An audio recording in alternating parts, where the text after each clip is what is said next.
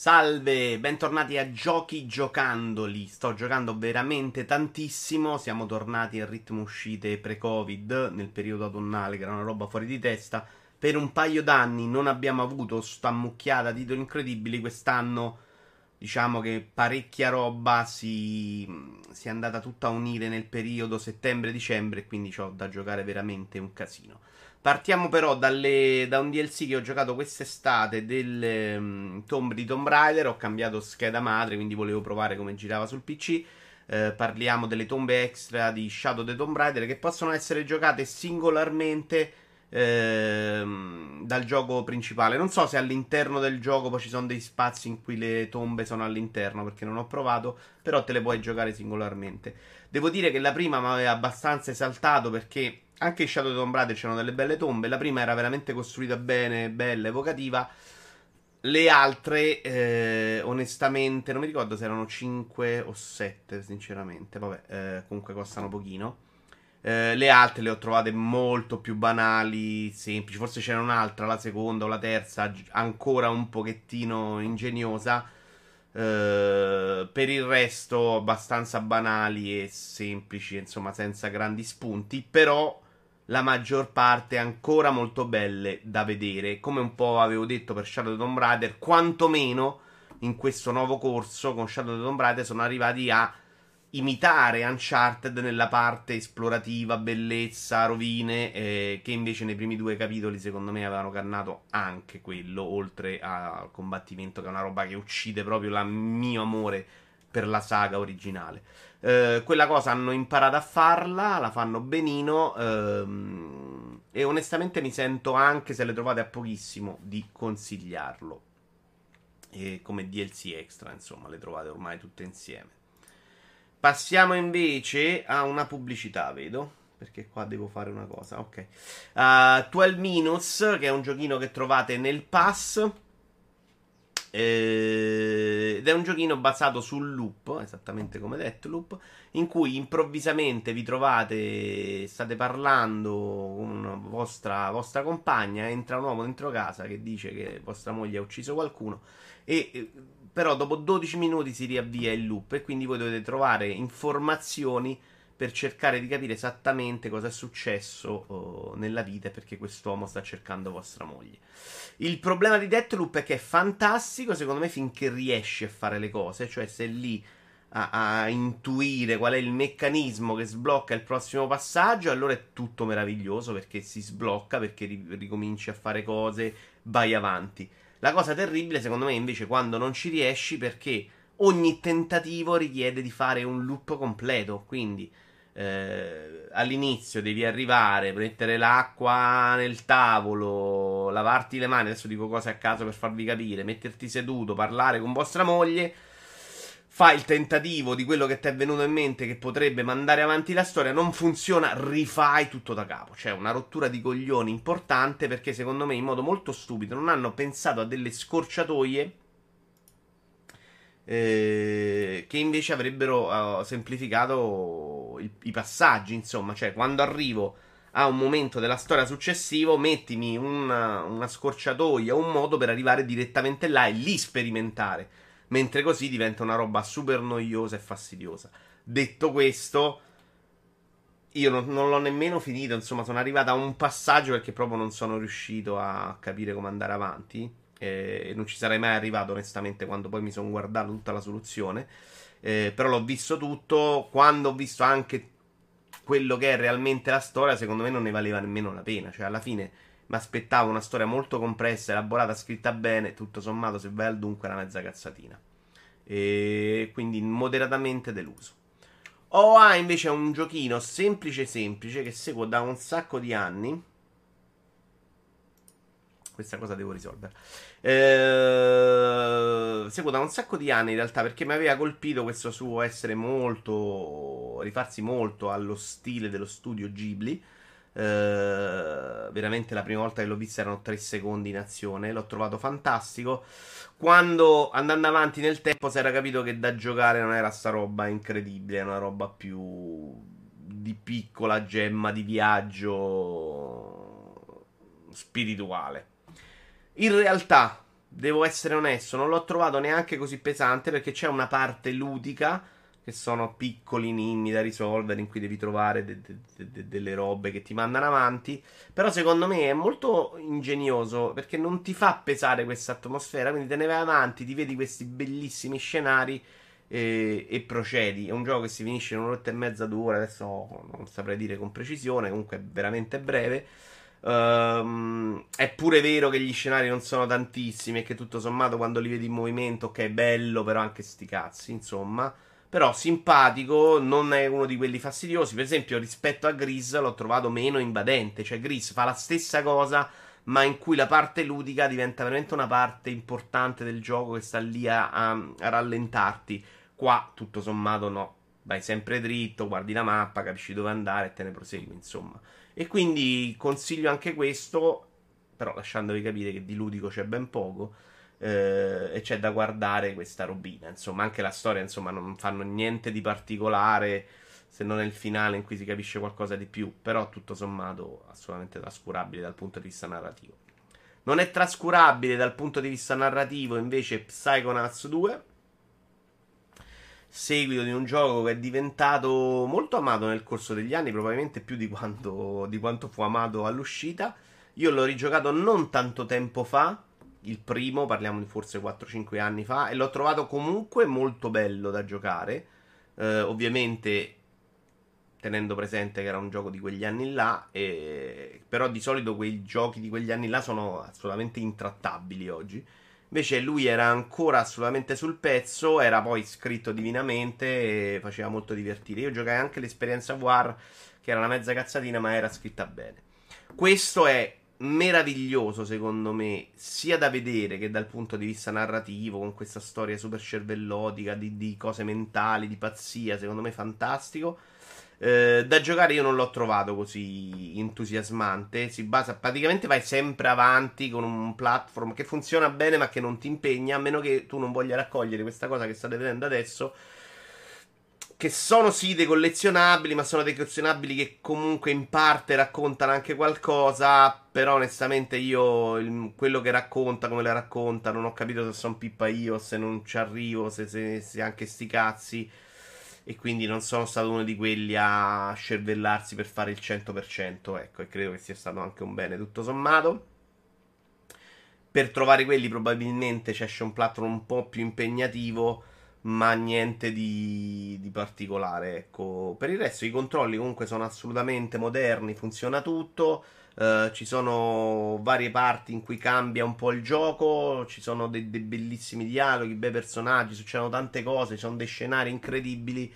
È ovviamente straconsigliato, secondo me, mezzo capolavoro. E ci sta per un prodotto del genere, tra l'altro, anch'esso nel pass. No More Heroes 3 invece è un gioco a cui ho voluto bene, ma che onestamente non ce la fa più. Uh, non ce la fa più non perché il gioco non sia esattamente cosa fosse all'epoca No More Heroes 1 e No More Heroes 2. Il 2 credo di averlo anche abbandonato all'epoca per, per difficoltà. Ma perché è proprio quella roba lì traslata di troppi anni. Cioè, la parte di combattimento funziona molto bene eh, a parte dei combattimenti nello spazio che sono noiosissimi, insomma, tra l'altro a fare anche diverse volte. E ha una struttura molto rigida in cui prima di ogni combattimento per scalare la classifica devi farti qualche piccolo combattimento di questi piccoli in delle arene che sono molto meno brutte della mappa principale. E, e sblocchi un, un badge insomma che poi ti manda avanti insieme ad altri. Eh, quella parte funziona, la parte mh, mm, narrativa è comunque abbastanza pazza, anche se secondo me con meno intelligenza, meno critica ai nerd, c'è, c'è tutto quello, ma c'è secondo me in un modo molto più sparato in faccia, meno meno ricercato e nascosto, meno, meno, sorprendente sicuramente, magari perché sono passati anche gli anni. E a fronte di tutto quello abbiamo queste mappe in open world che secondo me non servivano proprio a niente, che sono proprio ter- sono improponibili oggi, sono brutte. Sono una roba che non puoi permetterti di presentare al mondo. È vero che sono riusciti a farlo girare, ma pure grazie al cazzo. Cioè, sono una roba che neanche PlayStation 2. Ed è vedere No More Heroes 3 in queste condizioni, un po' come è stato vedere Shenmue 3, che era Shenmue alla fine, era esattamente Shenmue, ma era troppo fuori tempo massimo. Ho scritto tra l'altro una cosa anche su attocast.it sull'argomento. Uh, secondo me è più avvilente che, che confortante, ecco. Ci sono tanti collezionabili, ci sono le solite cose, ci sono anche questi giochini di lavoro che facevano parte dell'esperienza No More Heroes, c'è tutto però non, bas- non basta, cioè serviva cambiare. Questo giochino, per esempio, è noiosissimo, secondo me. Cioè, non funziona sempre quello che deve funzionare. Però è un gioco pure che va via molto veloce e non sta lì a romperti le scatole. Devo dire che nella storia dell'universo questo terzo episodio passa veramente come nulla cosmico. Nonostante abbia dei momenti, tra l'altro, narrativi eccezionali, secondo me, in cui ti sorprende, in cui succedono cose super splatter pazze. Però poi, ecco, questa è una mappa terribile. Guardate che roba, cioè proprio zero cosmico impallato. Mm, non lo so. Ho un rapporto strano con questo titolo. Perché hanno Moriros voglio veramente bene. Però secondo me, se devi uscire così, è meglio se non esci. The Artful Escape invece è un gioco ancora nel pass che ho adorato un sacchissimo. Tanto cerco di togliervi la pubblicità man mano, ragazzi. Purtroppo non ho formattato il PC e mi ritrovo con questi problemi. Uh, gioco che ho adorato alla follia ed è un gioco che gioco non ce n'ha. Ma è un gioco visivamente molto bello, ma proprio bello, bello, bello, con tante soluzioni grafiche, colori. Ed è un po' come facciamo il discorso con OA. Se devi fare questo tipo di gioco, secondo me è cento volte meglio se il gameplay non ce lo metti proprio. Piuttosto che ce lo metti che mannoglia eh, Mannoia. Qui l'unica cosa di vero gameplay è questa sorta di Simon eh, molto semplificato, insomma, in cui ripeti delle sequenze col pad e basta, cioè fai quello dall'inizio alla fine, lo fai in determinati momenti, per il resto vai in giro in questa avventura, secondo me molto bella, che ricorda un po' mh, mm, guida galattica per autostoppisti, con colori super vivi, eh, scene proprio visivamente costruite bene e una scrittura secondo me assolutamente graziosa e, e gradevole. Dura 4 ore, forse non di più. L'ho proprio apprezzato per questo suo non voler star lì a infastidirti facendo cose che non sa fare, onestamente. Fa bene quello che sa fare, non è ovviamente una roba per tutti, non è un, un gioco, non c'è gameplay secondo me, però l'ho proprio apprezzato anche per, per questo e per come si propone, per quello che racconta. Gioco ancora con una storia bellissima. Uh, che però il gameplay ce lo vuole mettere e lo stirando. Ma lo trovate sul pass di Electronic Arts. È una di quelle solo esperienze indine. Ed è un gioco che ho continuato veramente solo perché la storia mi stava piacendo un sacco. Ha questa um, fiaba moderna, uh, a tinte molto cupe, secondo me, um, che ricorda un po' Tim Burton anche nei personaggi. Character design riuscitissimo che funziona da Dio e perché succedono delle cose, insomma, incontrare personaggi è comunque una, una bella esperienza. Nel mentre c'è questa idea di gameplay che è molto figa, che è quella di accompagnare all'action dadi e carte.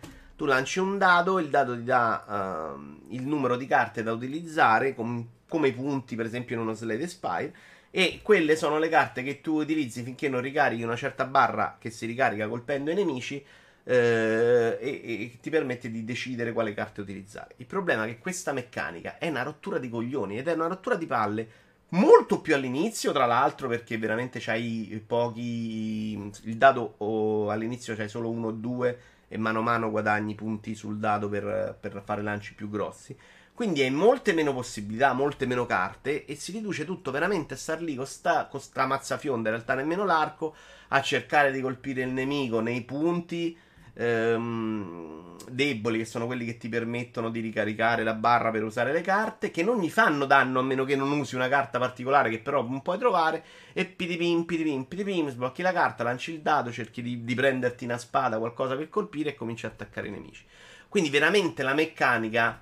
Non, non, non, ha funzionato. Tra l'altro, un ritmo lentissimo. Ci sono dei momenti in veramente se ti si incassano male le carte. Hai il nemico che non, non, non, non, è colpibile proprio finché non ricarichi e per colpirlo cioè magari devi avere eh, un'arma che sarebbe meglio non avere la mazzafione. Cioè ci sono proprio dei momenti in cui le cose si incassano male, ci sono dei momenti con del gioco da tavolo, anche quello noiosissimo, in cui fai esattamente la stessa cosa ma si inventano un giro inutile. E quindi da giocare io l'ho trovato veramente pesante, noioso, ammorbante. Dall'inizio alla fine. È vero che sul finire c'hai più possibilità, diventa un attimino più agile. Perché comunque ricarichi molto più spesso la barra, lanci più carte. Avere più carte a disposizione ti dà possibilità pure di rimanere e poi tenerne da parte di più di carte. Quindi rimani molto più difficilmente incastrato in quelle situazioni. Però nella prima veramente è una tortura. Detto questo, l'ho comunque apprezzato un sacchissimo per quello racconta e come lo racconta. Cioè, mi è proprio piaciuto un sacco la storia che sta raccontando. E insieme a um, Psychonauts 2 e The Artful Escape, secondo me è una roba abbastanza straordinaria che abbiamo avuto in questa estate pazza, in cui non uscirono più single player, improvvisamente escono tre tipi di single player degli anni 90. Cioè, un, giochi, secondo me, che non si vedevano da un pezzo. Quindi sono comunque contento di averlo giocato, però mettete in conto che insomma non è esattamente un'esperienza super divertente sempre. Tale of Arise, uh, JRPG di una serie che ho più o meno sempre odiato. L- quello che ho giocato un po' di più è Tale of Symphonia che ho mollato all'epoca, poi per altre storie adesso non so chi raccontarvi. E poi ho provato vari episodi trovandoli orribili già nel tutorial. Questo graficamente ha uno stile completamente diverso, sembra avere anche una storia diversa, vista le recensioni super entusiastiche ho deciso di provarlo, pagandolo anche un sacco, diciamo. Eh, e devo dire che l'inizio mi sta abbastanza colpendo perché effettivamente sembra tutto meno un gioco della serie Tales of eh, ho fatto veramente il primo boss, poca roba. E la prima roba che ho notato è che il boss ha una difficoltà che non c'entra niente con tutto il resto. E non è una cosa che mi fa incazz- impazzire. Devo anche capire poi come si muove il gioco. Mi hanno detto che più o meno questa cosa rimane. Però c'è anche la possibilità di abbassare la difficoltà e alle brutte eh, faccio quello, non è che mi vergogno tantissimo a farlo. Eh, la storia per il momento è molto bella, con dei temi molto maturi che non ti aspetti esattamente in questo tipo di gioco. Sono proprio curioso di vedere come va a finire. Speriamo di non aver perso il salvataggio perché con la formattazione del PC non dovrei avere problemi, ma potrebbe essere successo qualcosa del genere. Eh, però proseguo, insomma, proseguo e vi racconterò in futuro. Dai, inutile che ci stiamo a perdere tanto tempo adesso. Passiamo invece a Deathloop. Eh, gioco che ho finito proprio questa notte. Dopo un... ieri ci avrò giocato boh, 8-10 ore minimo, proprio tranquillamente. È un gioco che all'inizio mi ha lasciato proprio interdetto perché c'ha. Uh, intanto la prima follia è che sta due ore a spiegarti cose. E PDPim, e patapam, e la supercazzola, e la svrungiola, e la pappina, e la cosa, e la svrina, la svrine alla fine tu esci da queste due ore in cui non hai capito un cazzo. E se vai al dunque, quando capisci il gioco, quello che devi fare, veramente l'unica cosa è, guarda, usa sta valuta per infondere le armi così te porti ai loop, ai loop successivi. Basta! Cioè, non c'è niente da capire di questo gioco. Il resto è tutto veramente, almeno se usi i segnalini, spiegato, indirizzato. Non devi fare un cazzo. Lui però per due ore prova a spiegarti, a mischiare. Perché secondo me questo gioco nasce con un'altra idea di fonda, che era quello di non spiegarti niente cioè di lasciarti dopo questo super tutorial, super spiegato, in cui ti guida anche per farti capire come ottenere informazioni, lasciarti libero di andarti a costruire il tuo loop ricavando informazioni all'interno del gioco. Uh, poi si sono cagati sotto, hanno costruito invece un gioco con segnalini che sono per 8 mh, si possono togliere. Uh, in cui ti guida veramente dall'inizio alla fine, ti fa fare le cose come dice lui, ti dice anche il loop, poi alla fine dice proprio questo è il loop e quindi tutto quello non serviva a niente. E, ed hai questa sensazione di essere stato bombardato di informazioni che alla fine, vabbè, ma che cazzo me ne frega. Dicevo all'inizio, tramortito da un gameplay che è osceno, un'intelligenza artificiale veramente brutta, rotta, che non si, come si vedeva da tempo, con dei glitch di personaggi, tu stai sparando a uno e quello ti si glitcha, se va a finire da un'altra parte, gente si blocca contro i muri, insomma, da quel punto di vista molto molto molto grezzo, speravo meglio. E tu dici, vabbè, ma dove cazzo è il divertimento? Tra l'altro sei pure guidato, non, non stai facendo niente di particolarmente intelligente. E... Però devo essere onesto che andando avanti, a parte il mondo che era bellissimo, questo si era visto, insomma, le mappe sono veramente fatte bene, intricatissime, c'è mille passaggi. Alla fine, continuando ad andare avanti in questi loop, seguendo, parlo di seguire indica- gli indicatori che sono super guidati, insomma, fai le cose ovviamente non è che ti mette la strada, però ti dice devi andare qua, devi fare questo in questo momento, tutta una serie di indizi che puoi seguire. Alla fine vai là dentro, ti metti a sperimentare con i poteri, ne trovi altri, cominci a capire le mappe e a velocizzare un sacco delle cose che magari all'inizio ci avevi messo tanto tempo perché hai capito la strada giusta, il momento giusto. Ricordi le mappe ed è una cosa che per me è abbastanza una roba incredibile, visto che io tendo a non essere proprio in grado di ricordare niente nei videogiochi. E devo dire che alla fine questa roba dell'IA super schifosa, super rotta, è una roba che passa un po' sotto traccia. Cioè, alla fine il tempo ce lo passi, continua a essere una schifezza, secondo me è indifendibile. Però capisci pure che questa roba tua di essere molto libero, di provare, ti riesce anche perché c'hai il nemico a 5 metri che non si accorge che tu stai ammazzando 20 persone. Ehm quindi il suo difetto in qualche modo riesce anche a essere parte dell'esperienza se non sei un fenomeno. Uh, però l'esperienza stealth per uno che magari è abituato a giocare a Metal Gear secondo me è terribile perché, um, perché veramente vedi delle cose brutte all'occhio no? Da lì sgozzo 20 persone e quello a un centimetro non ti sente non c'è proprio reazione dei, dei PG nemici ci hanno messo dentro una roba che voleva essere vagamente multiplayer, che è l'invasione stile Dark Souls di un alleato umano o bot, ed è una roba che rompe solo le palle perché tu stai facendo la tua partita, stai cercando di incastrare le mosse al momento giusto e c'è questa che arriva e tu devi uccidere prima lei, ti rovina un po' tutto. Onestamente non riesco proprio a capirne il significato. Detto questo, dicevo, comunque alla fine ti riesci a divertire, ci ci passi un sacco di ore anche qua nella, nella modalità, diciamo, super guidata.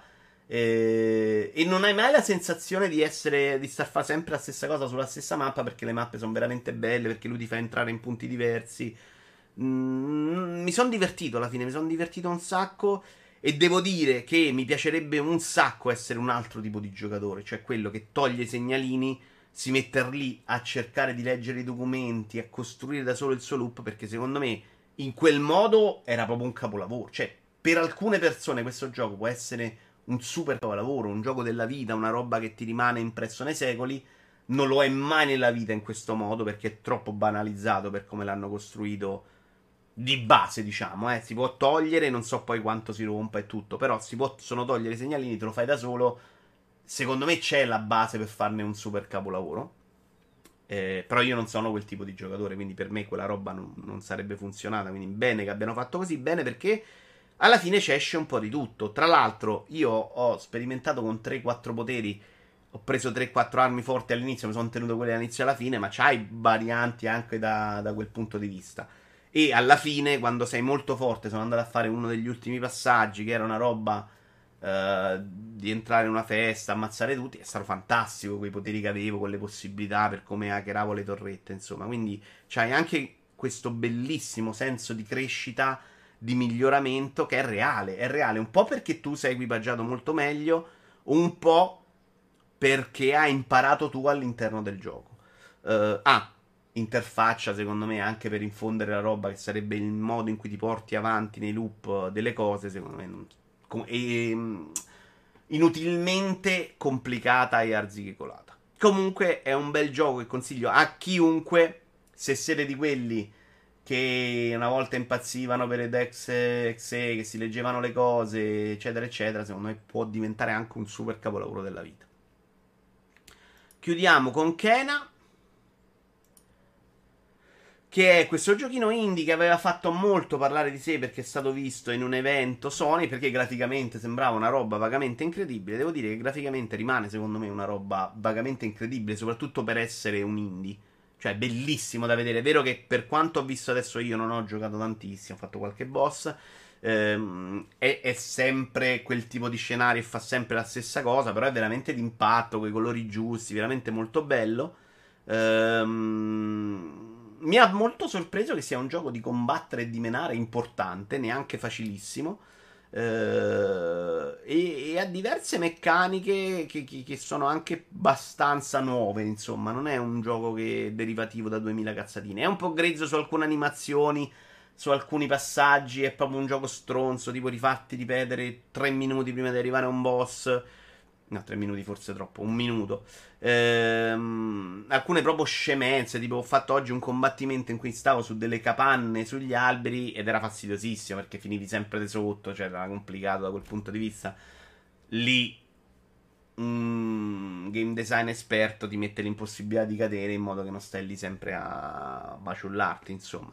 Ma è un gioco leggero, raccontato anche bene. C'è questa storia al momento molto delicata con due bambini che cercano il fratello che si capisce che è morto, ma loro non sembrerebbero averlo capito. Eh, spero di non aver spoilerato troppo, ma è una roba insomma che si capisce dopo un minuto di gioco. E in più c'hai questi Pikmin che pensavo fosse, fossero usati un po' come Pikmin, invece no. Eh, o meglio, sì, ma non sono così determinanti all'interno del gioco. Ti aiutano a fare delle cose, ti aiutano anche in combattimento. Eh, ma tutto sommato non c'è niente che, che somiglia a Pikmin. Eh, delizioso da vedere, mi ci sto divertendo molto, mi ci sto anche impegnando molto perché si muore e non me l'aspettavo e sono contento. Io direi che con questo Kena è tutto per oggi. Eh, ci vediamo a breve perché veramente deve uscire un miliardo di cose. Guarda, ho qui la lista: ho Lost Judgment che è già arrivato, Far Cry 6, Metroid Dread, Guardiani della Galassia, Code Wargwand, Fa... Forza Horizon 5. Eh, e diciamo così, fino a novembre questo basta. Più ci usciranno mille indie tipo Sable che devo provare o voglia di provare, quindi ce n'è tantissimo. Grazie a tutti, arrivederci al prossimo episodio.